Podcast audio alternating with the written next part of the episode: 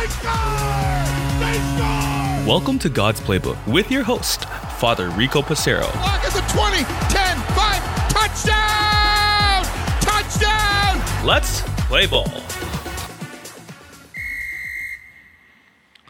Picking your teammates, picking your players is vital to winning, vital to success, and gets rid of frustration.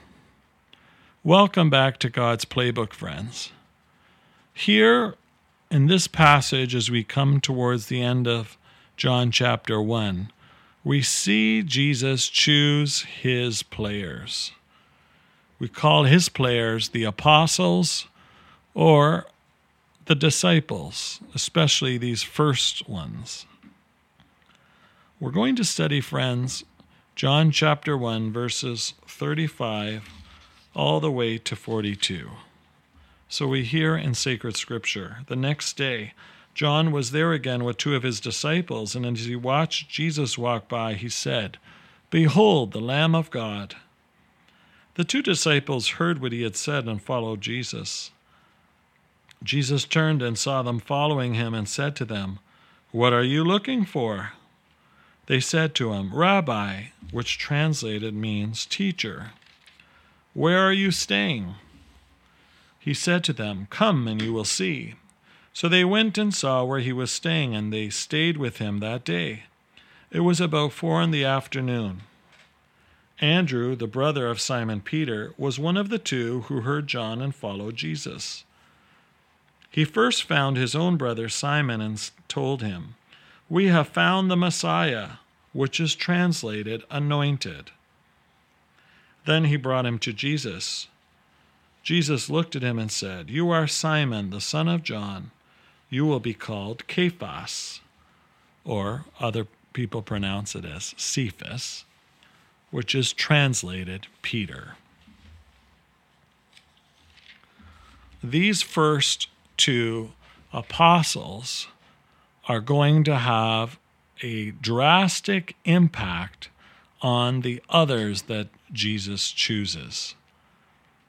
When a new sports franchise comes into the league, what's important is picking the right people in the right places, the right roles and responsibilities to ensure that a structure is used so that way the team will have success, both on and off the place where they play, whether it's the court, the ice, the field, etc and also, from a financial perspective, they'll have that stability that is needed in sports. Well, here on Team Jesus, we see that although they don't realize it at the time, Jesus is actively recruiting apostles or disciples to help us to come to know him more and more, to help to ease the spread of the early church and the local church. And so, in the people of these two brothers, we see that Jesus calls them by name Andrew and his brother, Simon, who Jesus then names Peter. For the two of them, it's important to understand that they are going to have a pivotal role Peter will one day be the first pope. Andrew, the first of the apostles to be martyred. Throughout the ministry of Jesus, these two will be instrumental in helping to convince the others to join in the mission of Jesus Christ and the preaching and proclaiming of God's plan of salvation. What's important for us to identify is Andrew had to take a risk. Simon had to take a risk. We have to take a risk to come to know God more intimately. What does that look like for me today?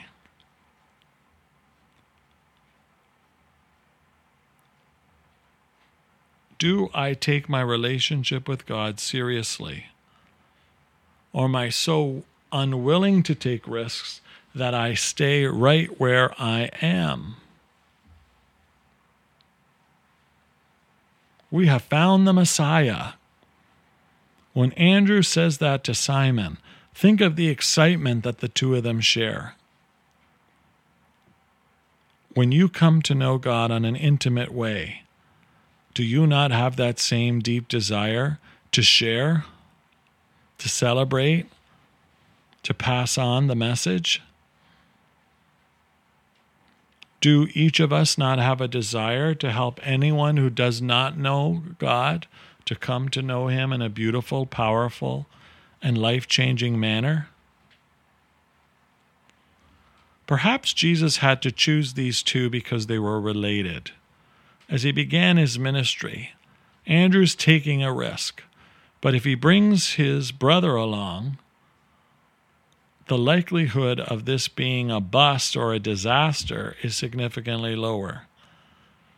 Jesus knows the human heart and calls them, the two of them, first followers of John the Baptist, now will become faithful disciples of Jesus Christ. Come and you will see. This invitation of Jesus is for each of us. How many hymns at Mass are, use those words? Come, see. Sometimes together, sometimes separately. And yet, through all of this, it's important to identify this is an invitation by God Himself. An invitation that speaks to every human heart, yours and mine. May we respond in the same way that the first two apostles did, perhaps out of curiosity, perhaps out of conviction, or perhaps all of the above. And so, as such, friends, it allows us to deepen our relationship with God, to long to come to know Him more, and also to continue to do something that I very much enjoy doing. Are we willing to spread the gospel? Are we willing to take that risk? To tell someone we know about Jesus? To encourage somebody who's fallen away to return to faith? Or perhaps God may be using us as that firm first way of inviting, a tool of evangelization, an instrument of God's grace for others so that they may come to know God too. St. Andrew, pray for us. St. Peter, pray for us. For God's Playbook friends, I'm Father Rico. God loves you, and so do I. If you like what you hear, please consider supporting us using any of our affiliate links in the description below via Buzzsprout, Ko-Fi, or GoFundMe. Thanks, and God bless.